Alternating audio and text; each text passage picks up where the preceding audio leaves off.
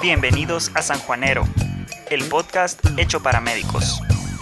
Un sitio donde encontrarán entrevistas, vida hospitalaria y muchas herramientas que les servirán en su trayectoria como médicos. Una vez más, bienvenidos. Muy buenas a todos y bienvenidos a este subpodcast sanjuanero. Yo soy el doctor Manuel Canchán y quiero darles la bienvenida a nuestro primer episodio didáctico, ya que este es el formato que hemos decidido darle a este programa. Inicialmente vamos a tener a un invitado con el que conduciremos una entrevista sobre su vida y trayectoria en medicina, como la que escucharon en el episodio anterior. Y en el siguiente episodio nos va a enseñar un tema relacionado a su campo, tema que consideremos que todos deban conocer desde el estudiante de pregrado hasta el especialista experimentado. Para comenzar este formato vamos a hablar hoy nuevamente con nuestro invitado, el doctor Luis Rodríguez, y el tema, como ya lo vieron en el título, es cultivos. Una prueba que todos en medicina deben conocer y que aplicamos a diario en todos los hospitales del mundo. Hoy vamos a escuchar consejos de cómo usar esta prueba correctamente, Además, si quieren obtener una guía de cómo interpretar la concentración inhibitoria mínima y el antibiograma, la cual pueden poner en práctica en su vida hospitalaria, quédese hasta el final del episodio y les vamos a decir cómo obtenerlo.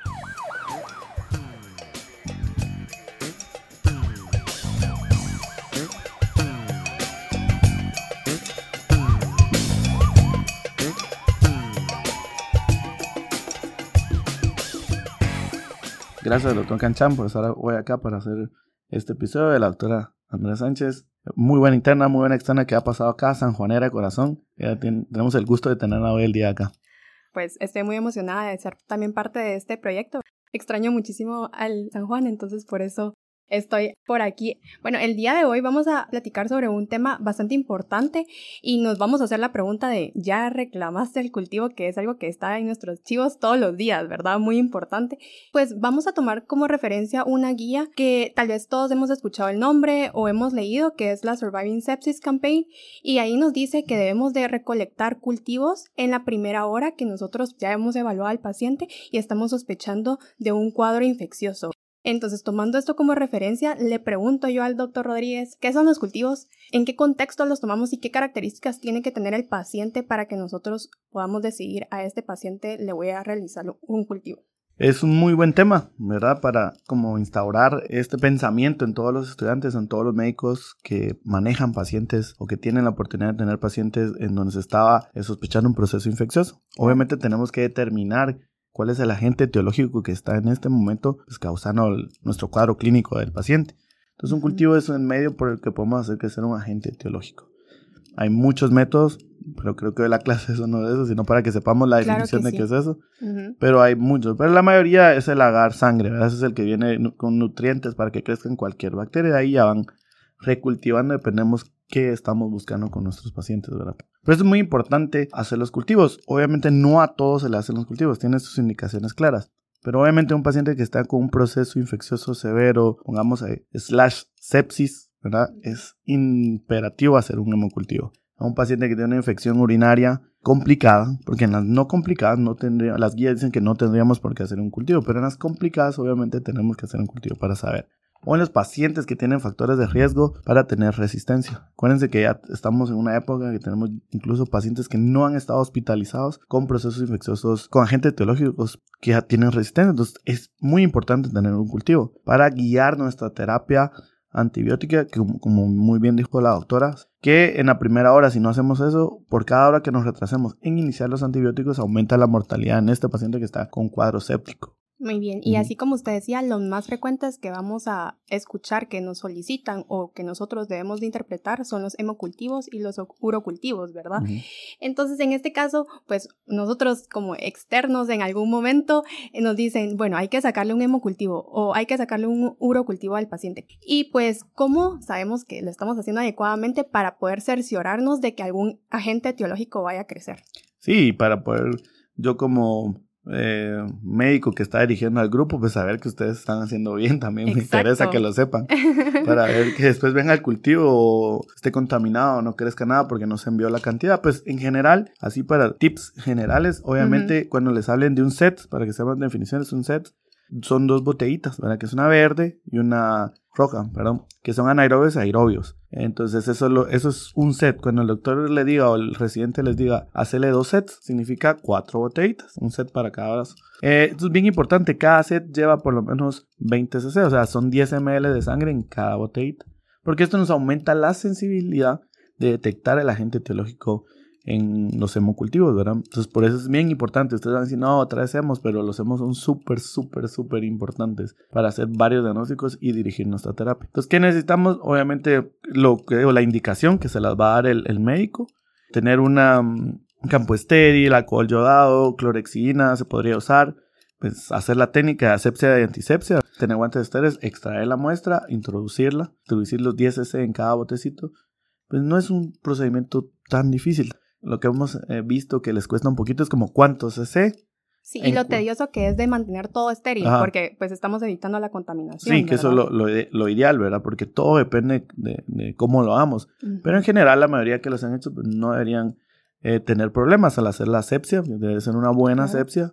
Y obviamente deberíamos llevar los frasquitos, ¿verdad? Con la muestra, no más de 12 horas. Idealmente llevarla, pero no deberíamos pasarnos más de 12 horas en pasar. Porque si no, ya no funciona, no lo pueden sembrar. Es un medio, acuérdense que estos hemos es un medio para llevar la sangre y después esto sea cultivado ya en los diferentes medios que existen. Ahora, respecto a los urocultivos, ¿qué aspectos podríamos nosotros tomar en cuenta al momento de realizarlos, doctor? Y esto es bien importante porque yo les pondría dos, dos escenarios. La paciente que yo le explico, mire, señora, hay que eh, hay que hacerse la asepsia con, con, con gasitas o con, con clorexina. Tiene que dar el, el, primer chorro, eso va al baño, cortarlo y el segundo chorro nada. ¿Por qué? Porque yo barro las bacterias con el primer chorro. Llevan una buena muestra y esto tampoco no debería tardar en llevársela más de dos horas. Idealmente en las primeras dos horas de que la paciente la muestra hay que llevarlo al laboratorio. Y está en el paciente cateterizado, que ustedes lo van a hacer por sonda Foley. Obviamente hacer siempre con guantes estériles y toda la técnica estéril, hacer una buena asepsia, introducir el catéter en ese momento, tomar la muestra y extraerlo. Si no hay una indicación de tener una zona fuera, pues quitémosla y mandamos la muestra en las primeras dos horas. O sea, son procedimientos que no deberían tener mayor problema hacerlos. Claro, porque al final, como bien mencionábamos, al principio vamos a tener una terapia antibiótica empírica de amplio espectro y nuestro fin con esto es pues ya hacerla más específica, ¿verdad? Y poder detectar el agente etiológico que está causando la sepsis y poder erradicarlo. Entonces, ahora, bien, nuestra tercera pregunta sería, ¿en cuánto tiempo ya podemos esperar nosotros una respuesta de laboratorio? Porque obviamente no son cultivos STAT, ¿verdad? Entonces, ¿en cuánto tiempo? Pues ya sabemos que tenemos que poner ahí en el chivo, bueno, ya está reclamado el cultivo. En, idealmente uno debería estar pendiente en las primeras 12 a 24 horas. La mayoría de bacterias si crecen o están presentes, pues 48 horas en adelante. Pero laboratorio nos puede avisar, mire, está creciendo un bacilo gram negativo no fermentador. Todavía no lo han tipificado, entonces uno ya puede decir, bueno, lo más probable que sea pseudomona o si es fermentador una E. coli, entonces uno ya puede decir, bueno, yo creo que va a ser esto, entonces démosle esto. O un gram, ¿verdad? Si es un cultivo de una herida o una herida operatoria o una herida que también son importantes, uno puede decir que puede hacer. O un cultivo de LCR, que nos dicen gram, también nos puede, nos puede decirse gram, un cultivo, esos crecen rápido, los hongos, por ejemplo, el cripto crece a los 5 días, el listo tarda más, el coxi no crece, entonces uno más o menos sabe qué, qué quiere encontrar. Pero en general, para las bacterias, 12 horas, 48 horas máximo ya debería haber crecido algo. ¿verdad? Más que sí depende mucho del laboratorio, ¿verdad? Pero a veces el externo uno le dice dónde está el cultivo y no han ido a reclamar, no han ido a preguntar tal vez. Pero en general deberían crecer a las 12, 24, 48 horas debería y tal vez venían sepsis, que esa es la idea del survival sepsis, que yo le doy antibióticos de amplio espectro, pero cuando tengo un cultivo lo puedo desescalar, quitar los que no necesito en ese momento. Entonces es la importancia del cultivo, del uro, del hemo, incluso saber resistencia, ¿verdad? En el hospital tenemos a Malditov, ¿verdad? Que se nos puede, en una hora nos puede, decir qué bacteria es la que está creciendo en, este medio de cultivo. Uno agarra las colonias y la miel de Malditov por espectroscopía nos dice qué bacteria es. Pero no nos da sensibilidades en ese momento. Por eso lo da el Bitec, pero eso ya son 48 horas del, cultivo. Ahora tenemos Film Array. Ya vamos a tener Film Array de, para sepsis. Entonces, este tiene que tener un cultivo positivo para poder hacer esto. Pero hay otros estudios que han hecho que yo le hago al mismo tiempo lo demo y le hago este El FilmArray. Y en dos horas sé si hay una bacteria ahí con resistencias y todo. Muchísimo más rápido, ¿verdad? Pero más caro. Exacto. Vale 5 mil quetzales cada prueba de eso. Entonces sí, Sí, hay que tomar en cuenta los costos. Ah. Y bueno, por fin lo reclamamos y ya tenemos el resultado en nuestras manos y usualmente pues vamos a ver ahí que si es positivo o negativo, ¿verdad? Pues nos indican el agente etiológico que se aisló y debajo de ellos nos desglosan una serie de medicamentos, en este caso antibióticos, ¿verdad? Y a la par de esto, una R y una S y un numerito a la par. A ver, ¿qué es esto? Que pues obviamente es un antibiograma. ¿Cómo lo podemos nosotros interpretar adecuadamente? Y eso es, vamos a hablar de conceptos básicos, porque Claro. aquí podríamos hablar de resistencia, Sí. horas y horas y horas de, de cómo interpretar cuando son resistentes. Pero en general lo que tienen que saber ustedes es la eh, MIC, que es la Exacto. concentración inhibitoria mínima, de, es diferente para cada antibiótico. Ujú. Es bien fácil, uno no tendría, para saber si hay un grado de, de resistencia, no, uno no tendría que ver todos los antibióticos, sino saber como los, los principales de cada familia, ¿verdad? Y con Ujú. eso decir, bueno, si tiene resistencia a este, a este, a este, ya está resistente, es una BLE, o, o ver eso, o ver qué tipo de resistencia tiene. Pero en general ustedes vean, la S es sensibilidad, la R es de, de De resistencia. Eh, antes lo hacían en, por discos, ¿verdad? Por diámetros de como se, se hacía antes. Sí. Ahora esto nos lo da el Bitec, se llama. Ok. El Bacte ya viene con antibióticos y nos da las resistencias. Pero lo importante que deben saber ustedes es resistente, sensible, concentración inhibitoria mínima. Ujú. Hay bacterias que ya tienen eh, resistencia intrínseca a ciertos antibióticos, entonces es importante que lo sepan.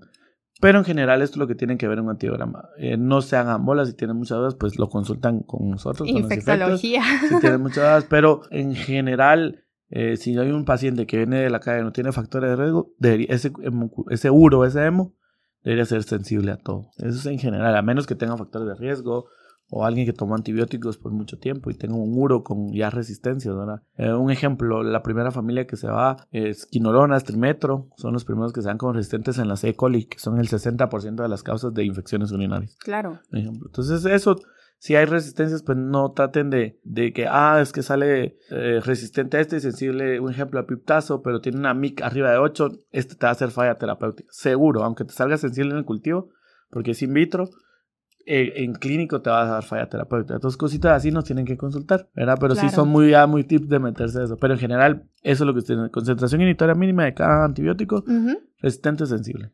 Y cualquier Muy duda, bien, pues... doctor. Sí, claro, y pues nosotros consideramos que este era un muy buen tema para No. tratar porque esto no solamente compete a medicina interna, sino a las demás especialidades como cirugía, traumatología y pues así como nos decía el doctor, ¿verdad? Ya cuando ya tenemos algo que, que ya nos causa mucha duda y queremos garantizar de darle un buen eh, plan terapéutico con antibióticos a nuestro paciente, pues consultar a los de infectología. Ajá. Doctor, ¿qué diría usted que podrían ser esos puntos que nosotros nos podríamos llevar el día de hoy a nuestra casa y el día de mañana ponerlo en práctica con los pacientes que veamos? Ok, todo paciente que viene con un cuadro infeccioso, febril, pues cultivemos. Si tenemos, pues de dónde viene, no sé, viene con cuadro de neumonía, viene séptico, viene espectoramos, hagamos un cultivo de eso.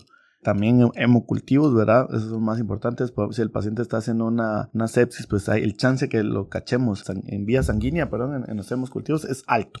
Entonces nos va a dirigir mucho la terapia. El problema que, eh, como decía el doctor Hatton, siempre se molestaba un poquito que no estábamos acostumbrados a cultivar. La- y es la verdad, hemos crecido con eso de que ¿por qué lo vamos? Porque no nos da tiempo, la emergencia está llena o algo. Claro. Pero no y es el algo- tiempo de espera Ajá. también. Entonces eh, hay que cultivar todo lo que ustedes crean que se pueda obtener una buena muestra y nos pueda redirigir nuestra terapia que iniciamos en algún momento empíricamente, pero que debemos cambiar de, de acuerdo a nuestros cultivos y pues y, y si le dimos, pues qué bueno, y sigamos, ¿verdad? No- Ajá, exacto. eh, eh, yo estoy muy de acuerdo del empirismo, pero bien, bien, bien, bien conforme ah, a la clínica. conforme a la clínica, conforme a tu, cómo estás evaluando al paciente, está de acuerdo, pero cambiarlo dependiendo de tus cultivos. Entonces, no puedes ser empírico siempre si tener los métodos para, para redirigir tu tratamiento. A mí siempre me surgió la duda. Porque siempre cuando éramos externos nos mandaban a cultivar a un paciente justo a las dos que había hecho fiebre. Porque en ese momento.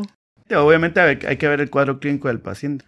Descartar que no sea nada viral, ¿verdad? Que no tenga nada viral en ese momento el paciente, sino evaluar. Pero aumenta la sensibilidad si usted hace los hemocultivos en el momento en que el paciente está febril. Hay más chance de que es el, es el momento en que el paciente está haciendo bacteremias. Ok. ¿verdad? Incluso algunos recomendaban ahí cuando el paciente está haciendo escalofríos, antes de empezar con fiebre, también es un buen momento, entonces es el ideal de la bacteremia. Pues muchísimas gracias. No, gracias, gracias por estar con nosotros y gracias por, por las preguntas. Muy buen tema, incluso podemos programar más adelante otros temas asociados a esto más interesantes.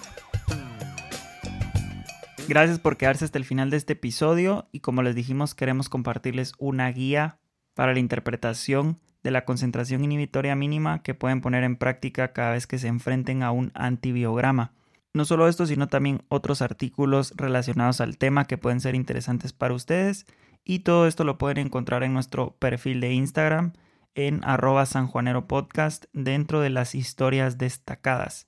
Además creamos un post con el resumen de todo lo que discutimos hoy para que si perdieron algún detalle y quieren volverlo a recapitular puedan encontrarlo en esa plataforma.